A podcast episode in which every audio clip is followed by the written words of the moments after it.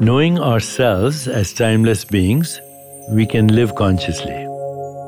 We can be what we really are a species of consciousness creating the human universe.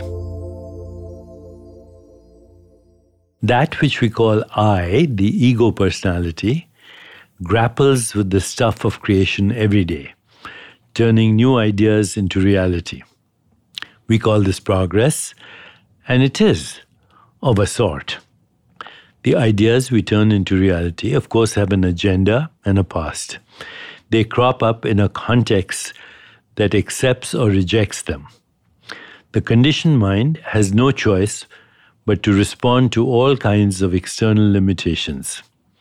Once a wish, hope, or dream manages to turn into reality, we cling to what we have created we ignore the inevitable ruin of all things. One day, the things we've built will be relics, like the Parthenon or the Egyptian pyramids. Creation that is lasting must be built upon the timeless. That's not possible with physical things.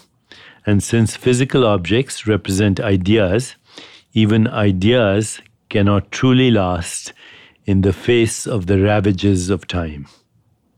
In the timeless, what lasts isn't an idea or a thing, but the creative process itself, creativity itself. The stuff of creation is our own awareness and its infinite capacity to create. By waking up, you create on the basis of being a creator, not on the ideas and things that surround you. You are beyond things and ideas, a conscious being of timeless dimension. So for today, timeless is a concept that feels very far removed from daily life. But it comes closer when you realize what time is. Time is the process of creation and destruction. Therefore, if you don't identify with creation and destruction, you're automatically transcending time. You stand in the timeless. You have a choice to shift your allegiance to the timeless whenever you want. Stop for a moment to look around the room where you are right now. Now, everything you looked at is in the process of decaying, dissolving, and fading away. But did time take away the present moment or the process of looking itself?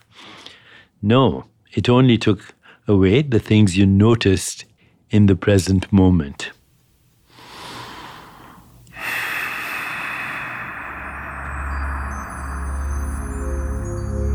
The present moment constantly renews itself. It stands for the timeless that persists in the activity of time.